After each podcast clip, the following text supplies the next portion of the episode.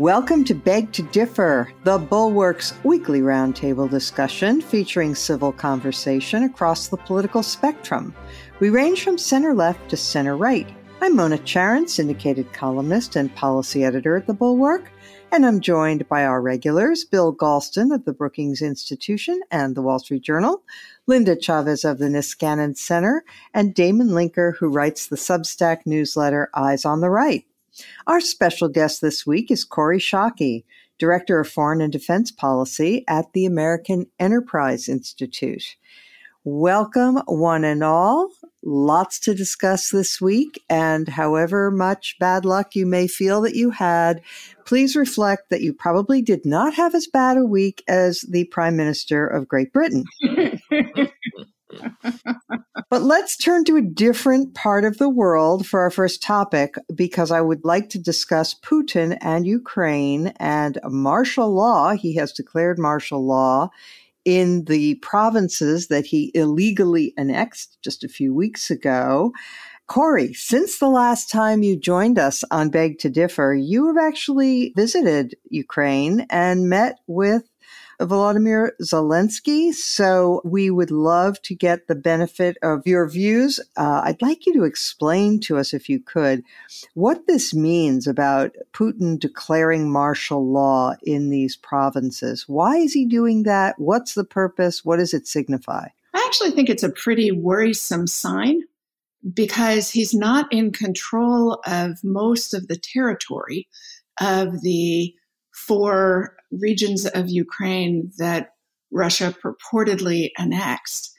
And if people are being governed, you don't have to declare martial law, right? Mm-hmm. So Putin's theory of the war that Ukraine isn't a separate nation and that uh, it's part of Russia and therefore Russia needs to control it the fact that they had to declare martial law is by definition a failure of Putin's theory of the war.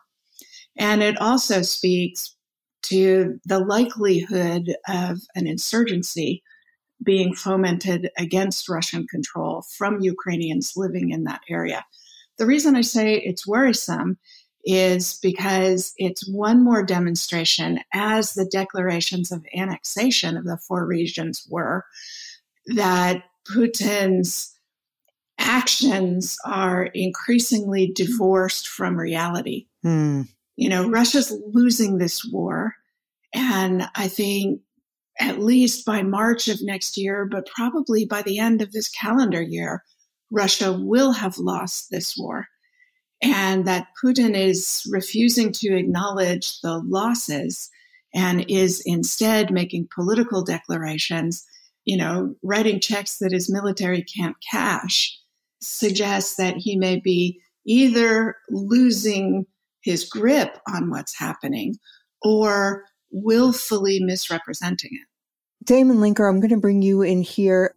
One of, I guess, Putin's only hopes to turn the tide is if the leadership in the United States changes and uh, this week we had word from Kevin McCarthy. If the Republicans take control in November, he would be the new Speaker of the House. And he has said that if they do indeed assume the majority, that the Republicans are no longer going to, as he put it, write a blank check to Ukraine, which is, of course, not what we've been doing. But in any event, we also have Scott Perry of the hilariously named Freedom Caucus, who has announced that again, if Republicans take control, that uh, he's going to conduct investigations into the Biden Zelensky relationship. Well, well, certainly the the uh, the investigations are going to proliferate. That's for sure. Uh, no doubt about that. It's going to become uh, a total circus in Washington for the next two years. If Republicans take control, it'll be Biden investigations morning, noon, and night. As for supporting uh, aid to Ukraine, I, I, frankly think McCarthy's bluffing. this is sort of I mean, maybe I'm being uh, overly optimistic here, but it sort of strikes me as the equivalent of uh, someone in charge of the Democratic caucus leading into a midterm election back when the Democrats were very divided, say about uh, the first Gulf War, or the Iraq War, and you know promising to do what the kind of anti-war faction on the left wants in order to make sure that people show up to vote uh, in three weeks. The fact is that that former situation that I just described, where the Democrats were kind of divided between those who were in favor of some of our more hawkish foreign policies, and then there was a faction on the left uh, ever since the Vietnam War that was kind of skeptical of the use of American power as a kind of reflexive response. That now has flipped over to the Republicans, and it's the Republican Party that is very deeply divided over these issues. And so this is a, a, way of throwing a sop to, I think, the Trumpist faction of the party to make sure that they show up to vote for the midterms on November 8th. When push comes to shove, I believe and I very much hope that they'll have to make a stink about it. They'll maybe cut an appropriation by a few tens of billions of dollars to demonstrate that they're not giving Biden everything he asks for. But again, the party is divided and there are still still a lot of people in the Republican Party, uh, especially the office holders, but even in polls, it, it's pretty divided. There's a lot of Republicans who still believe in a strong American defense and are in favor of our general policy toward Ukraine, even if they don't want to give Biden personal credit for it. So I, I don't envision an actual kind of like rejection of aid for Ukraine. We're going to let them hang out there now and not fulfill our promises and continue to give them the funding they need to fight Russia. So again, maybe, you know, maybe someone else on the podcast wants to say I'm being foolish and should be more concerned, but you know, frankly, there's nothing I can do about it anyway. The Republicans are going to do what they're going to do, but I think that they're speaking from a position of deep division on this, not unified opposition. Bill, I think the um, problem with Damon's analysis is that the entertainment wing of the Republican Party, the, the, Fox News types and the Federalists and so forth, they're really beating the drums for Putin and against the war in Ukraine. And they tend to be the trendsetters in the way that the GOP moves because they move the viewers and then the viewers move the politicians. So it is incredibly, incredibly worrisome. And I'd ask you to reflect on something else. The reversal that Damon described is almost perfect in the sense that, you know, I mean, I wrote a whole book about the left's too benign view of uh, communism back in the 70s and 80s not only did they think that American power should not be exercised uh, except in extreme circumstances, but they also had lots of very nice things to say about leftist and even communist regimes, uh, full of praise for Cuba. Some of them even praised the Khmer Rouge. And you're finding this kind of mirror image now. You see on the right not only a reluctance to use American power, but a cheerleading for autocrats like Orban and like Putin, frankly. What's your sense of it? Well, first of all, Mona, I think that's a wonderful précis of your next book because you know you have all of the reflexes and muscle memory needed, needed to do a great job. Uh, look, uh, I think the worry you've put on the table is a reasonable worry. But as it happens, the Chicago Council on Global Affairs just came out with its big annual survey of American attitudes on foreign policy. And the news for Ukraine is good. You have about two thirds of registered Republicans in favor of sustaining both economic and military assistance to Ukraine. And if there has been an anti Ukraine drumbeat at the grassroots level over the uh, led by leadership or what you call the entertainment wing of the Republican Party over the past 3 months it hasn't yet had a measurable impact that doesn't mean that it can't or that it won't. But it does mean that as of right now, the support for Ukraine is rock solid. I actually am more worried about the erosion of public opinion in Europe which is facing some very dire consequences of the war, the embargo, the decoupling of Russian energy supplies from both household and industrial needs, especially in Germany, but really throughout Western and Central Europe. I am not saying that time is on Putin's side. Don't misunderstand me. But I am saying that it's going to require statesmanship on the part of European leaders and forbearance on the part of European populaces in order to get through this winter and sustain the united front against Putin. I think that we'll probably get through this, but the colder the winter, the worse it's going to be.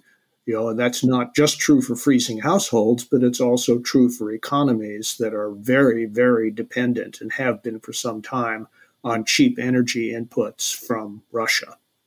Linda, the Russians have become pariahs for a lot of the world, certainly for Europe and, and for us.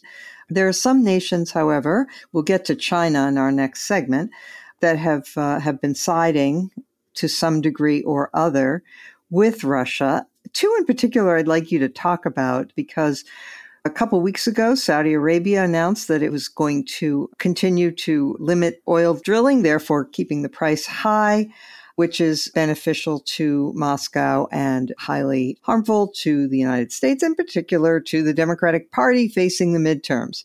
And also, you've had Iran sending these drones to Russia. I don't know that anybody would have thought that it would come to this, that the great Russian military, or so we thought, uh, would need to turn to Iran for spare parts, but that is what is indeed happened. I'd like to get your sense of how this should affect or does affect our relations with Saudi Arabia. And also, you know, there was talk about a revival of the nuclear deal with Iran when the Biden presidency began. Do you think this is the death knell for that?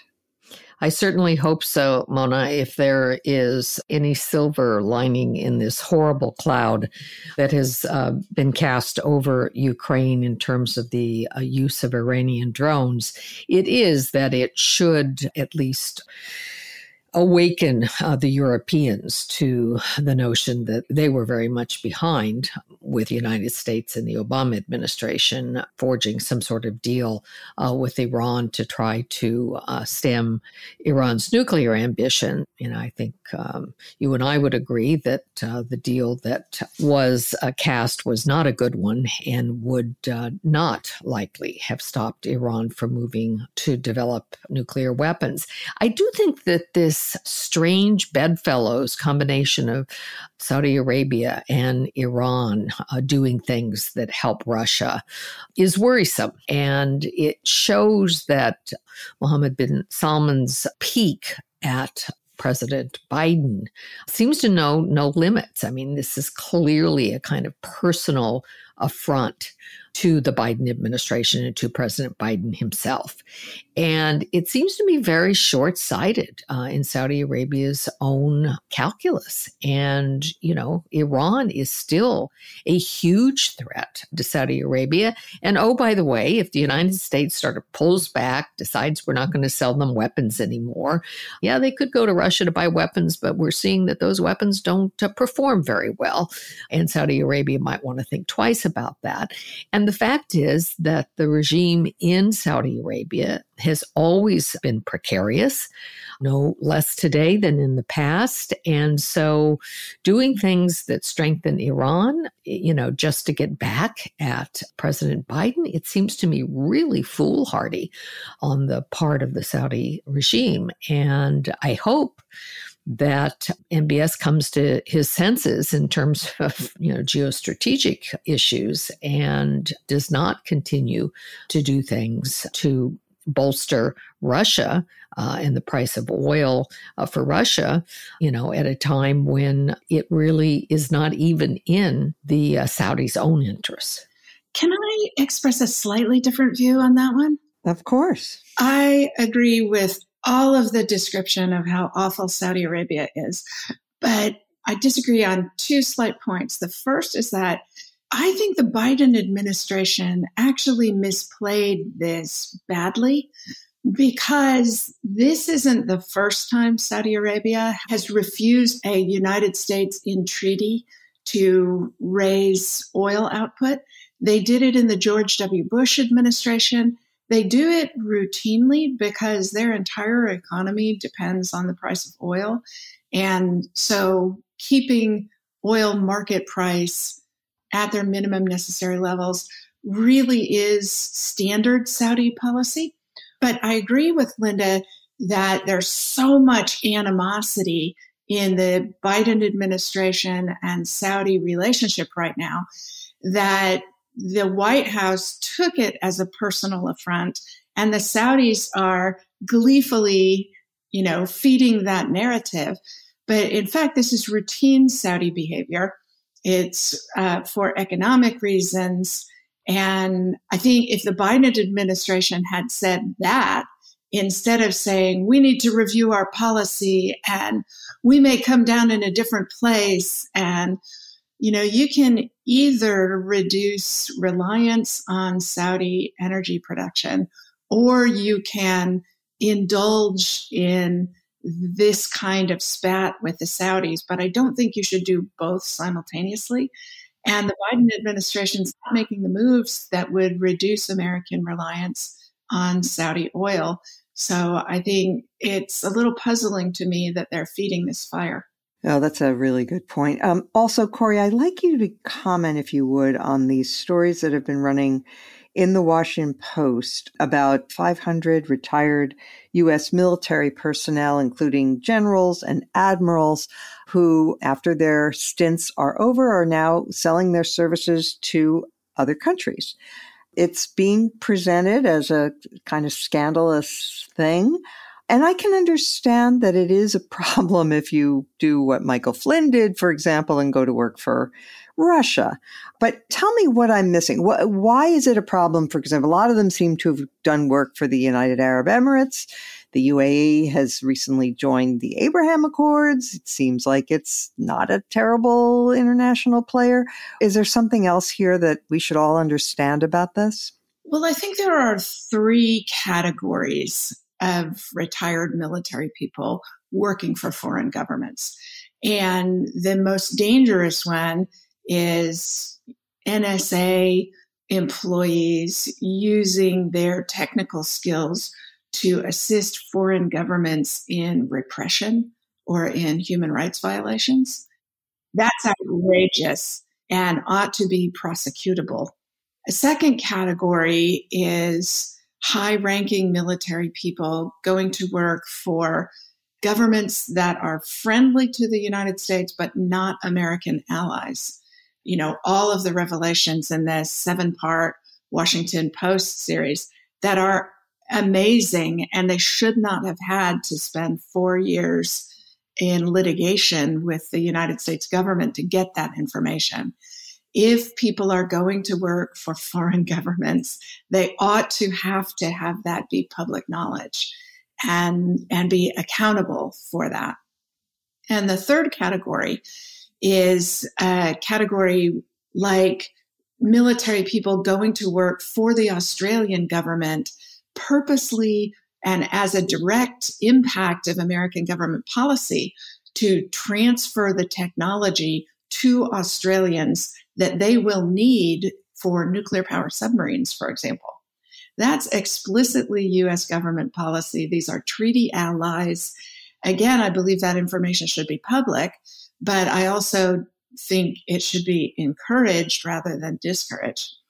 The other piece of the news is the 30 British fighter pilots who went to work for the government of China to teach air to air combat tactics. That is, how to kill American pilots.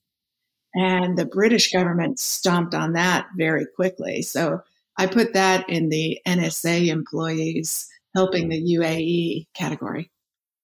Okay, absolutely. Thank you for that. Yeah.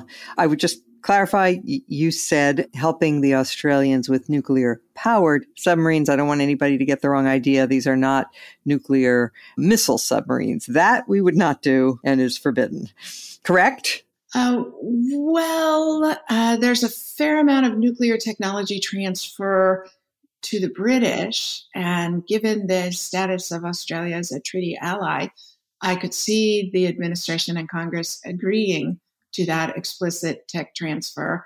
But no, that's not where we are now. Really? To, to submarines that would fire nuclear missiles? I could see if China continues to be such a threat to Australia, I could see nuclear sharing arrangements with Australia of the kind the United States has with Italy, the Netherlands, Germany, Belgium. So I could see that eventually, but no, that's not where we are. All right, let us now turn to China. This week was the 20th National Party Congress in the Great Hall of the People in Beijing. Xi Jinping uh, gave a two hour long address in which I think he referred to their democracy something like 23 different times. But of course, they have the very opposite of a democracy, and they have engaged under Xi Jinping in ever more repressive and uh, aggressive behavior, repressive domestically and uh, aggressive internationally, including crushing Hong Kong's liberty, though they had promised by treaty that there would be one nation, two systems. That's that's a dead letter. I um, would like to start here this time with Damon. The Chinese have stated, and, and this comes up constantly, they claim the Communist Party is the author of all good things in the life of the Chinese. But one thing that strikes me as a little odd is that they keep talking about how they're going to fight corruption. First of all, they acknowledge corruption is a problem. But second, how can you possibly fight corruption? There is no political competition in the country and no free press. Yeah, that's a good puzzle. I mean, it is uh, a kind of testament to uh, the fact that democracy, the rule of law, uh, the need to fight corruption, these kind of ideals that the United States has, at least until very recently, kind of upheld as standards that we believe are very important and try to spread around the world. That writes down still to today, you know, an outright dictatorship like China uh, still feels like it has to try to justify itself in exactly those terms. So it's not that they say, no, we hate democracy, and you know, rule of law is just for uh, suckers. And uh, you know, what's corruption? It's okay if, as long as it's in the name of the people. Mm-hmm. They actually claim that they aren't corrupt and they're fighting corruption, and they believe in the rule of law, and they are a democracy. So that's the the weird kind of looking glass world that we find ourselves in. Everyone claims to be these things. It's just that we have to try to, to determine which ones are lying. But I mean, when it comes comes to China, and I'm very glad Kori is here today to, to talk through some of this. I mean, I am seriously worried by far more than I have been really in my adult life. I mean, I grew up, I was a teenager in the, in the 1980s. And so I remember, I'm old enough to actually remember living through that last decade of the Cold War. And I worried like a lot of people about nuclear war. I saw the day after and it was in the air very much in the 80s. I think mostly because of people who were agitated about Reagan's more aggressive stance toward the Soviet Union uh, after uh, some years where it seemed like things were thawing out with detente and so forth. But uh, since then, yeah, you know, um, 9-11, very scary. The threat of, you know, Islamic terrorists wielding weapons of mass destruction was certainly very risky, dangerous, scary scenario. Blowing up a, you know, an unmarked van with a small nuke in it in the middle of Midtown Manhattan for a few years seemed like a possible scenario that we needed to be scared about. But really, it, I mean, I think I sort of thought at the time, and that led to some of my skepticism about some of how the war on terror was waged, but it didn't rise to the level of a of a threat that you have from a major nation state, especially one that controls uh, intercontinental ballistic missiles. And I am truly alarmed by the combination of Russia's war in Ukraine and our relationship with China at this point. I mean, if I'm Xi Jinping and I've told myself we're going to take Taiwan on my watch. This is going to happen. But he's not in too much of a hurry. But now he sees that we're embroiled in Eastern Europe and giving Ukraine a lot of our stockpile of weapons. Does he conclude within the next, you know, year at some point while this is still going on? You know, if I'm going to do this, I should do it now because they're distracted. They don't have uh, the weaponry, the material to provide as formidable of a defense of Taiwan as they would have, say, four years ago, and they might four years from now. And that I think makes the present moment extremely risky. And actually, if I might pose to Kori the same question I posed in a similar conversation with Eric Edelman when he was on, uh, I, I guess, about six weeks ago.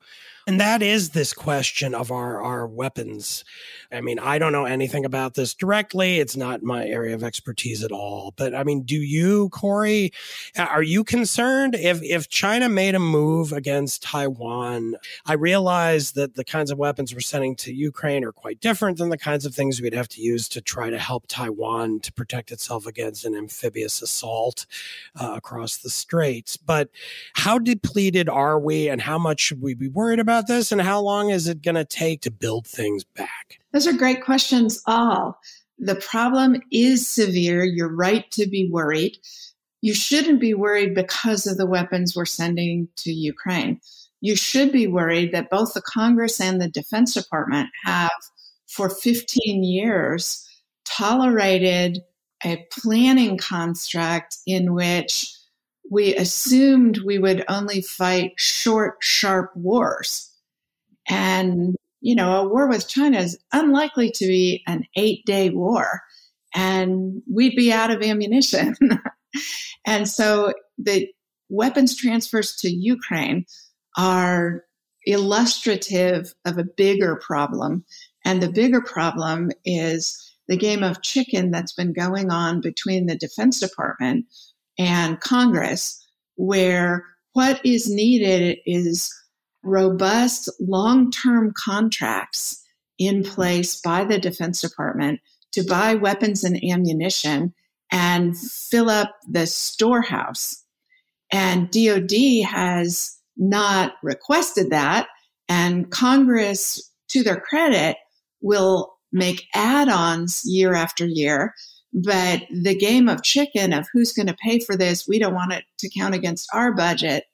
You know, if you're a business, you can't hire people and keep production lines open on that basis. So the predictability of longer term contracts is the solution to this. If you haven't yet read John Ferrari's piece, I think it's in The Hill, he talks about this at some length. It's a serious problem. It's not a problem because of the weapons to Ukraine. It's eminently fixable. And on the timeline on Taiwan, the director of national intelligence, Avril Haines, and the director of the CIA, Bill Burns, have both said that the window of maximum vulnerability for a Chinese attack on Taiwan is between now and 2027, which makes the Biden Defense Department's budget all the more mysterious because they are cutting people and platforms until 2035 and spending money on research and development for weapons that they won't start buying until 2035. And that's well outside the window that the intelligence community is saying we ought to be worried about. So uh, I don't mean to add to your worries, Damon, but that's the piece of it that's keeping me up at night. Oh, well, that's all right. I'm used to feeling this way. Aren't we all? Linda, so there was a period, say mm, 10 years ago, when everybody was convinced that China really was the wave of the future, that, uh, you know, there were even some prominent American columnists who you know, fantasized about, you know, fixing our climate policies and other things by being China for a day, meaning, you know, well, we don't have that pesky Congress to deal with and we can just get things done the way they do over there. Now we see a lot of the tremendous weaknesses, and many of those are attributable to well, they're attributable to the rotten and corrupt system, but Xi Jinping, in particular, has been more autocratic even than his immediate predecessors. And he's done some things that really have made China weaker, like, you know, refusing to buy Western vaccines against COVID and then, you know, leaving huge numbers of the elderly vulnerable, uh, and these, these awful, you know, complete zero COVID policies that involve terrible lockdowns, the, the vast surveillance system and the social credits, the increasing control of the economy. So one of the things that's obviously, you know, brought all of these millions of Chinese out of poverty is that they've loosened up on the government control of the economy. But now Xi Jinping wants to bring it back. He wants to practically distribute little red books called Xi Jinping Thought. And I'm not kidding. They're really doing that in the schools. They may not be little red books, but pretty close. So respond, if you will, to all of that. Isn't he actually weakening, but while strengthening himself in his personal power, isn't he weakening the country? Well, he clearly is weakening the country and the country's economy. I mean, they're, you know, the Congress that is meeting now puts out, as all communist countries do, their various plans for economic growth. And China is going to fall short uh, in that area. A lot of it does have to do with COVID and their particular response to COVID, which was draconian and uh, hurt their economy. But, you know, even in the military area, I, I was actually quite heartened by an article that I read in the Wall Street Journal. It's out, I guess, uh, today by Alastair Gale. It's called China's Military is Catching Up to the U.S. Is it ready to fight? And I had never really thought about this, but the point that Gale makes in this article is that China has not actually had much of an actual war uh, experience. The last time was in 1979 with a brief uh, conflict with Vietnam.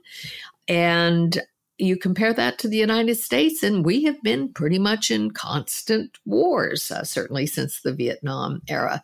And the whole article is about the military. They've got, obviously, you know, they've produced this hypersonic missile, which we don't apparently yet have.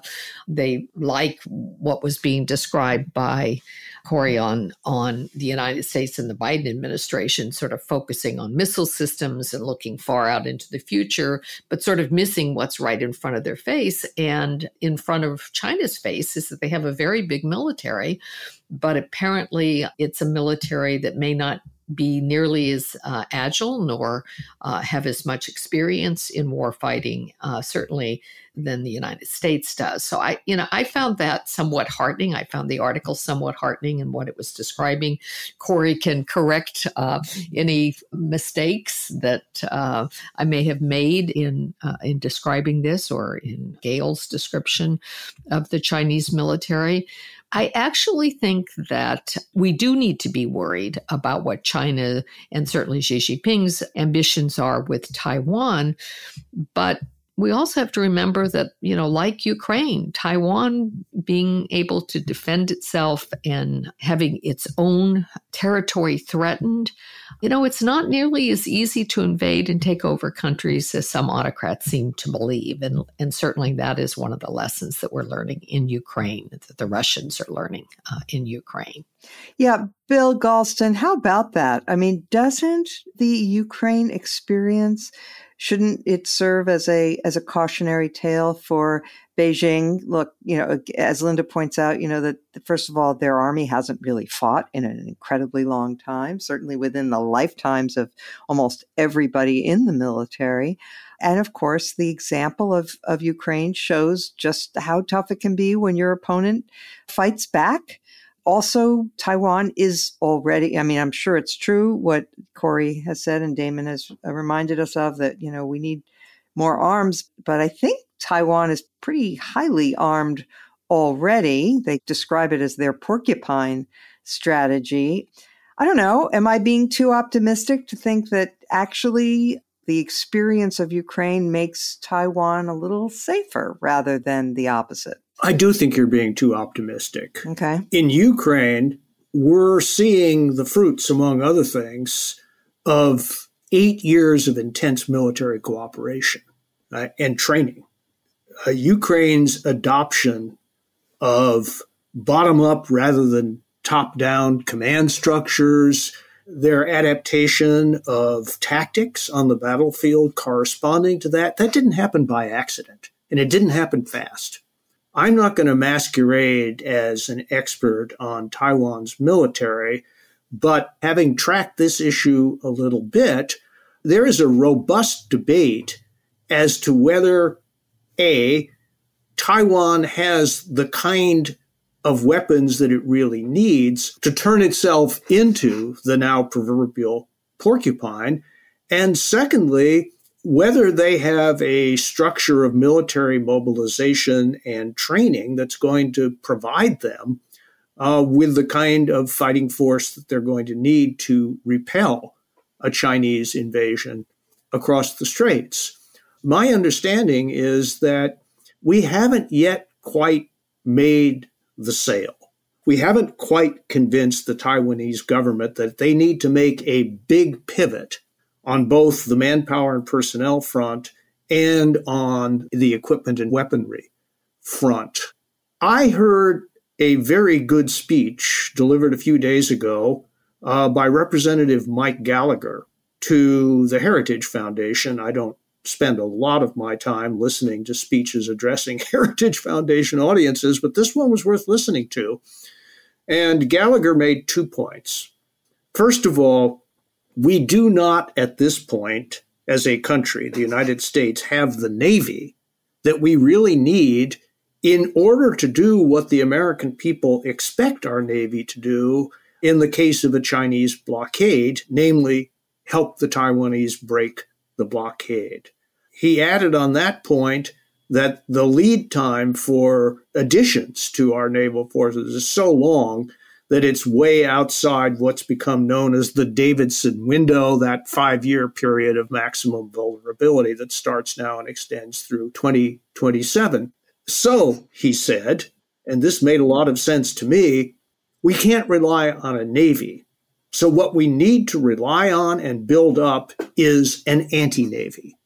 The ability of Taiwan to strike against opposing naval forces and create prohibitive costs for either a full naval blockade, which would be an act of war according to international law, or a cross straits invasion. That we probably could do in a couple of years if we started right now and went flat out. And I think that's Taiwan's best hope because I do not believe that Xi Jinping is going to allow his third term to terminate without having become the great reunifier of the Chinese nation and its great rejuvenator. One of the worrisome things is that he has adopted this term, the great helmsman, which was used by Mao. Mao's. Yeah. Kori, let's let's close with this. I can imagine uh, maybe not that many listeners to beg to differ, but some might be listening to all this and hearing ka-ching, ka-ching. These people, they want to spend so much money you know, sending arms to Ukraine and sending arms to Taiwan. Why is this important to the American national interest? What would you say to them? It's important to American national interest because if we allow the international order to become one where strong states can be predatory, that they can invade their neighbors with impunity, we will have to actually spend more money and fight more wars to restore an international order where we and others are safe and prosperous. It's a small price we are paying to arm Ukrainians to do the fighting that will reduce the Russian military and restore the principle that state boundaries should only change by negotiation, not by the use of force. And if we had to do the fighting to restore this, or if we had to live in an international environment in which this was routinely happening. Taiwan would be at risk, South Korea would be at risk, Poland would be at risk, the Baltic states would be at risk. And so preserving a beneficial order is actually a lot more cost effective than having to restore it. I'd like to turn to our quick third segment. We had such fun uh, a few weeks ago with a segment where we talked about something about ourselves. This time, I want to go around the horn and ask people what was the best book that you've read this year? Damon Linker. Well, it's actually a book I'm about uh, two thirds through now. So, you know, maybe it'll take a bad turn and I'll take it back. But uh, at the moment, it's quite good. This is a, a, book. It's not new. It's from about six years ago um, by an author named Daniel Oppenheimer uh, titled Exit Right The People Who Left the Left and Reshaped the American Century. So when it says exit right, it means exiting the left for the right, not leaving the right. Uh, and the six people the author looks at are Whittaker Chambers, James Burnham, Ronald Reagan, Norman Podhoretz, David Horowitz, and Christopher Hitchens. An interesting group of people. Uh, and Only one of whom is completely crazy. I know, I know, but but uh, he the, he focuses on Horowitz uh, at his moment of least craziness, uh, okay. kind of in a brief period when he broke from the left and hadn't yet gone full right wing. Okay. a lot of psychological de- depth to the book. Very good, also, just portraits of the six of them and uh, the details of what they were writing and doing when they were on the left. And in each case, what it was that led them to lose their faith uh, in their commitments. So, as someone myself who's wandered about a bit across the spectrum in my career and adult life, uh, I, I like books like this. And this is a particularly well done one. So, I recommend it. Thank you. Kori. I think my favorite I have read this year is by the veteran Elliot Ackerman. And it was a book, a memoir called The Fifth Act. And it intersperses three stories. One, his policy criticism of the 9 11, post 9 11 wars. Second, a family vacation he is on in interrupted by him and so many other veterans of the Afghan and Iraq wars scrambling when the Biden administration abandons Afghanistan in August of 2021 to try and get Afghans who had helped the American military out of the country. And the third story it interweaves are his recollections of combat and how those connect the other two pieces of the story. It's so powerful, it's so poignant. We are living through a renaissance of veteran writers in the United States, and Elliot Ackerman's one of the best. Excellent. Linda. Well, I'm going to take an entirely different turn. As uh, listeners of the uh, podcast that you referred to earlier know about me, I spend more time reading literature than I do public policy. And my favorite book that I've uh, read recently was a book that was totally unknown to me by an author that was barely known to me, and that was The Brothers Ashkenazi by I.J. Singer. Isaiah Joshua Singer is the less well known older brother of Isaac Bashevis Singer, who won the Nobel Prize in 1978. It has a lot of themes, including themes of faith and commerce and revolution. It is about two brothers um, who are sort of the biblical references, I think, would be Jacob and Esau, or maybe Cain and Abel. There's a sibling rivalry between the two. And it takes place in the city of Łódź, Poland, which was at the late 19th century, early 20th century, a textile a mecca, place where textiles were produced uh, in Poland. It deals with capitalism. There are scenes uh, of the Bolshevik uh, re- revolution in Russia, lots of interfamily kinds of uh, rivalry going on, and uh, a lot about the Jewish faith and the move away from traditional Jewish faith to secularism. And in the background of all of it is one of the most compelling stories of the pogroms that took place uh, in that era and in that region that I have ever read. So I just found it a fascinating novel, a novel that is underappreciated. Uh, it was published in 1937, was a New York Times bestseller at the time, and it has been favorably compared to Tolstoy's War and Peace. Wow. Okay. Bill Galston. In my former life, I was a college professor. And in that capacity, I compiled reading lists. So I'm going to ask and answer the following question.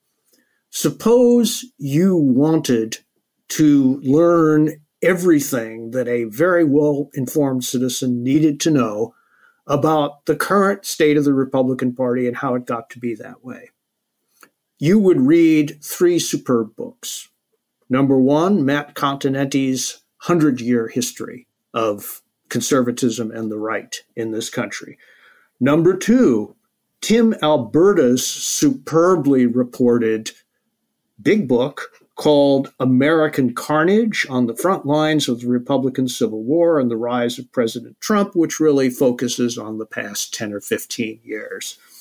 And finally, you would read a book by Nicole Hemmer uh, that focuses on the 1990s and really tells a revelatory story about how many of the themes that now dominate the Republican Party were being developed and road tested by defectors, Republican defectors from Reagan orthodoxy in the 1990s. Of course, Pat Buchanan is a major figure in that discussion, but he's far from the only one. What's happening now, Nicole instructs us, is no accident. It is the logical extension of trends that should have been more visible in the 1990s to journalists and scholars than they were. Okay, thank you. I will cite two books, also not new books. One I was first introduced uh, to when I was in high school, believe it or not, but it it is uh, it's a classic. It's called The Worldly Philosophers by Robert Heilbroner, and I recently reread it all right, brace yourselves. It's a history of economic thought. I know how dull that makes it sound, and it could not be the, it, it really is fascinating. It's a series of portraits of individuals with all their quirks and their funny personality traits and their interactions with one another and also their, their thoughts it's one of those books that um, has stood the test of time. There have been a number of different editions that have come out over the years. And um, if you want to understand a little bit about economics and how economic insights have changed, and also get some great personal stories like Thorstein Veblen returning a lady's pantyhose or stockings in the middle of the night, I mean, the, the, all kinds of fun little details. So, highly recommend the worldly philosophers and then a little darker note but I went through a period in my adolescence where I read everything I could on uh, the Holocaust. And for some reason, I skipped over The Rise and Fall of the Third Reich by William L. Shirer, uh, which I did read this year. And it is such a fantastic work of history. I really can't say enough about it. I mean, it is, uh, it's riveting. It's incredibly well reported. He was there. Yeah, he fluent in German. He was a, correspondent uh, in in Germany. Met Hitler several times, and his on the ground report of how it all happened, including things like, you know, how did this relative nobody rise the way he did? And, you know, he couldn't have done it without support from wealthy industrialists and others who had their reasons. You know, they were worried about the communists, which, you know, it's not crazy to be worried about communists, but you don't embrace fascists. In any event, it's a brilliant, brilliant work of history. I highly recommend it. All right, we're running long, so we're going to have to rush through our highlights or lowlights of the week. And I will start with Linda Chavez. I'm going to go to something that I've been doing recently, which is both a highlight and a lowlight, all wrapped up into one. And it is an article that appeared on the NBC News webpage in their Think Opinion Analysis and Essays. It's an article by Dennis Aftergut, and it's all about the collapse of the Durham investigation. As uh, listeners probably know, John Durham, who was the uh, former federal prosecutor who was made a special counsel to investigate the origins of the Russia investigation into the campaign in 2016. This week, uh, Mr. Durham was handed a second defeat in court when a jury uh, acquitted the second person charged, um, Igor Danchenko. And I thought the article was a very interesting one, and it uh, makes the point that uh, the Durham investigation really was never about getting to the bottom of what happened in 2016. It became a kind of political vendetta And uh, that doesn't make for good prosecutions. Okay, thank you. Bill Galston. This one is a no brainer, and it sort of closes the loop with Mona's opening. About a week ago, a British publication, I can't remember whether it was a tabloid or a television station, displayed two pictures. One was of then Prime Minister Liz Truss, and the other was of a head of lettuce. And the question was posed which one of these will last longer? and we know the answer the lettuce one. yes. Well, okay. Uh, Damon Linker. Well, at the risk of a change of tone, um, those who uh, subscribe to my Substack uh, are aware that uh, my father died about three weeks ago, uh, and I, I took a, uh, that's why I was missing from the podcast uh, a couple of episodes ago. And in light of that, I want to highlight a podcast that was brought to my attention by a friend who knew that I was going through grieving, and it's truly remarkable by Anderson Cooper, the CNN talking head uh, journalist, titled uh, All There Is. And you can find it on CNN, probably on many other platforms. It's uh, a reflection on grief and death and coping with these things. Uh, Anderson Cooper's mother, Gloria Vanderbilt, died about three years ago. He has other uh, much more traumatic deaths in his past. All the episodes are excellent, but the second episode, where Stephen There as a guest is 50 minutes of the most, some of the most profound thinking and talking on this subject that I have ever heard. And I'm someone who went to graduate school for philosophy, political philosophy, and have read a lot of books about things related to death. Colbert is a remarkably deep and thoughtful man, and the openness and vulnerability that the two of them display on this podcast episode is something I've never heard before. So uh, I, I urge it in the strongest terms to any and all people because all of us have to grieve at some point in our lives. And we need to think and talk more about it in honest ways. And so praise be to Anderson Cooper and Colbert for doing such a great job of it on this podcast. Thank you so much for that. Of course, condolences, which we've expressed privately already, but also I want to commend the piece uh, that you wrote, the eulogy for your dad, which was very beautiful Thank and I uh, enjoyed Thanks. very much. Okay, Kori. Low light of the week is uh, Iran sending Quds Force troops to Crimea to operate drones, suicide drones, as they're being called in the media, against Ukraine.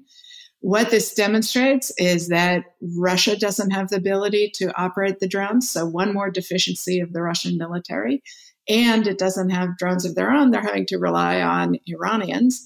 Second, this is a very dangerous move by Iran to be a fighting force on Russia's side in Ukraine and is likely to not only kill whatever meager prospects there were for a return to the nuclear agreement, but will make Iran, who is already in violation of a UN Security Council resolution for providing the drones, a direct participant in the war, and that's going to have a whole lot of repercussions. Thank you for that. Okay, I would like to draw attention to a story from Texas. Apparently, in the wake of the Uvalde massacre, the Texas legislature, unable to do anything about the availability of firearms, decided to pass legislation that sends to every parent of a school child in Texas a kit so that the parents can take the children's DNA and have it available in the event that their beloved children are murdered at school. So now in Texas, every year, I guess in September, you know, you get the kids ready for school by getting them a new backpack and uh, maybe some sneakers and, uh, you know, their books. And uh, you, you take a DNA swab in case their brains are blown out in the classroom. I think this is just such an example of defining deviancy down, of accepting the unacceptable and saying, well, we're just going to have to live with it. I just cannot get my mind around how distorted your thinking has to be for that to be how you're coping with the problem of gun violence. With that, I would like to very much thank our distinguished guest, Kori Schake, who I will repeat is the nicest big shot in Washington, D.C. Thank you for that nice compliment. And uh, I want to thank all of our regulars. I want to thank our sound engineer, Jason Brown, our producer, Katie Cooper, all of our listeners, of course, and we will return next week as every week.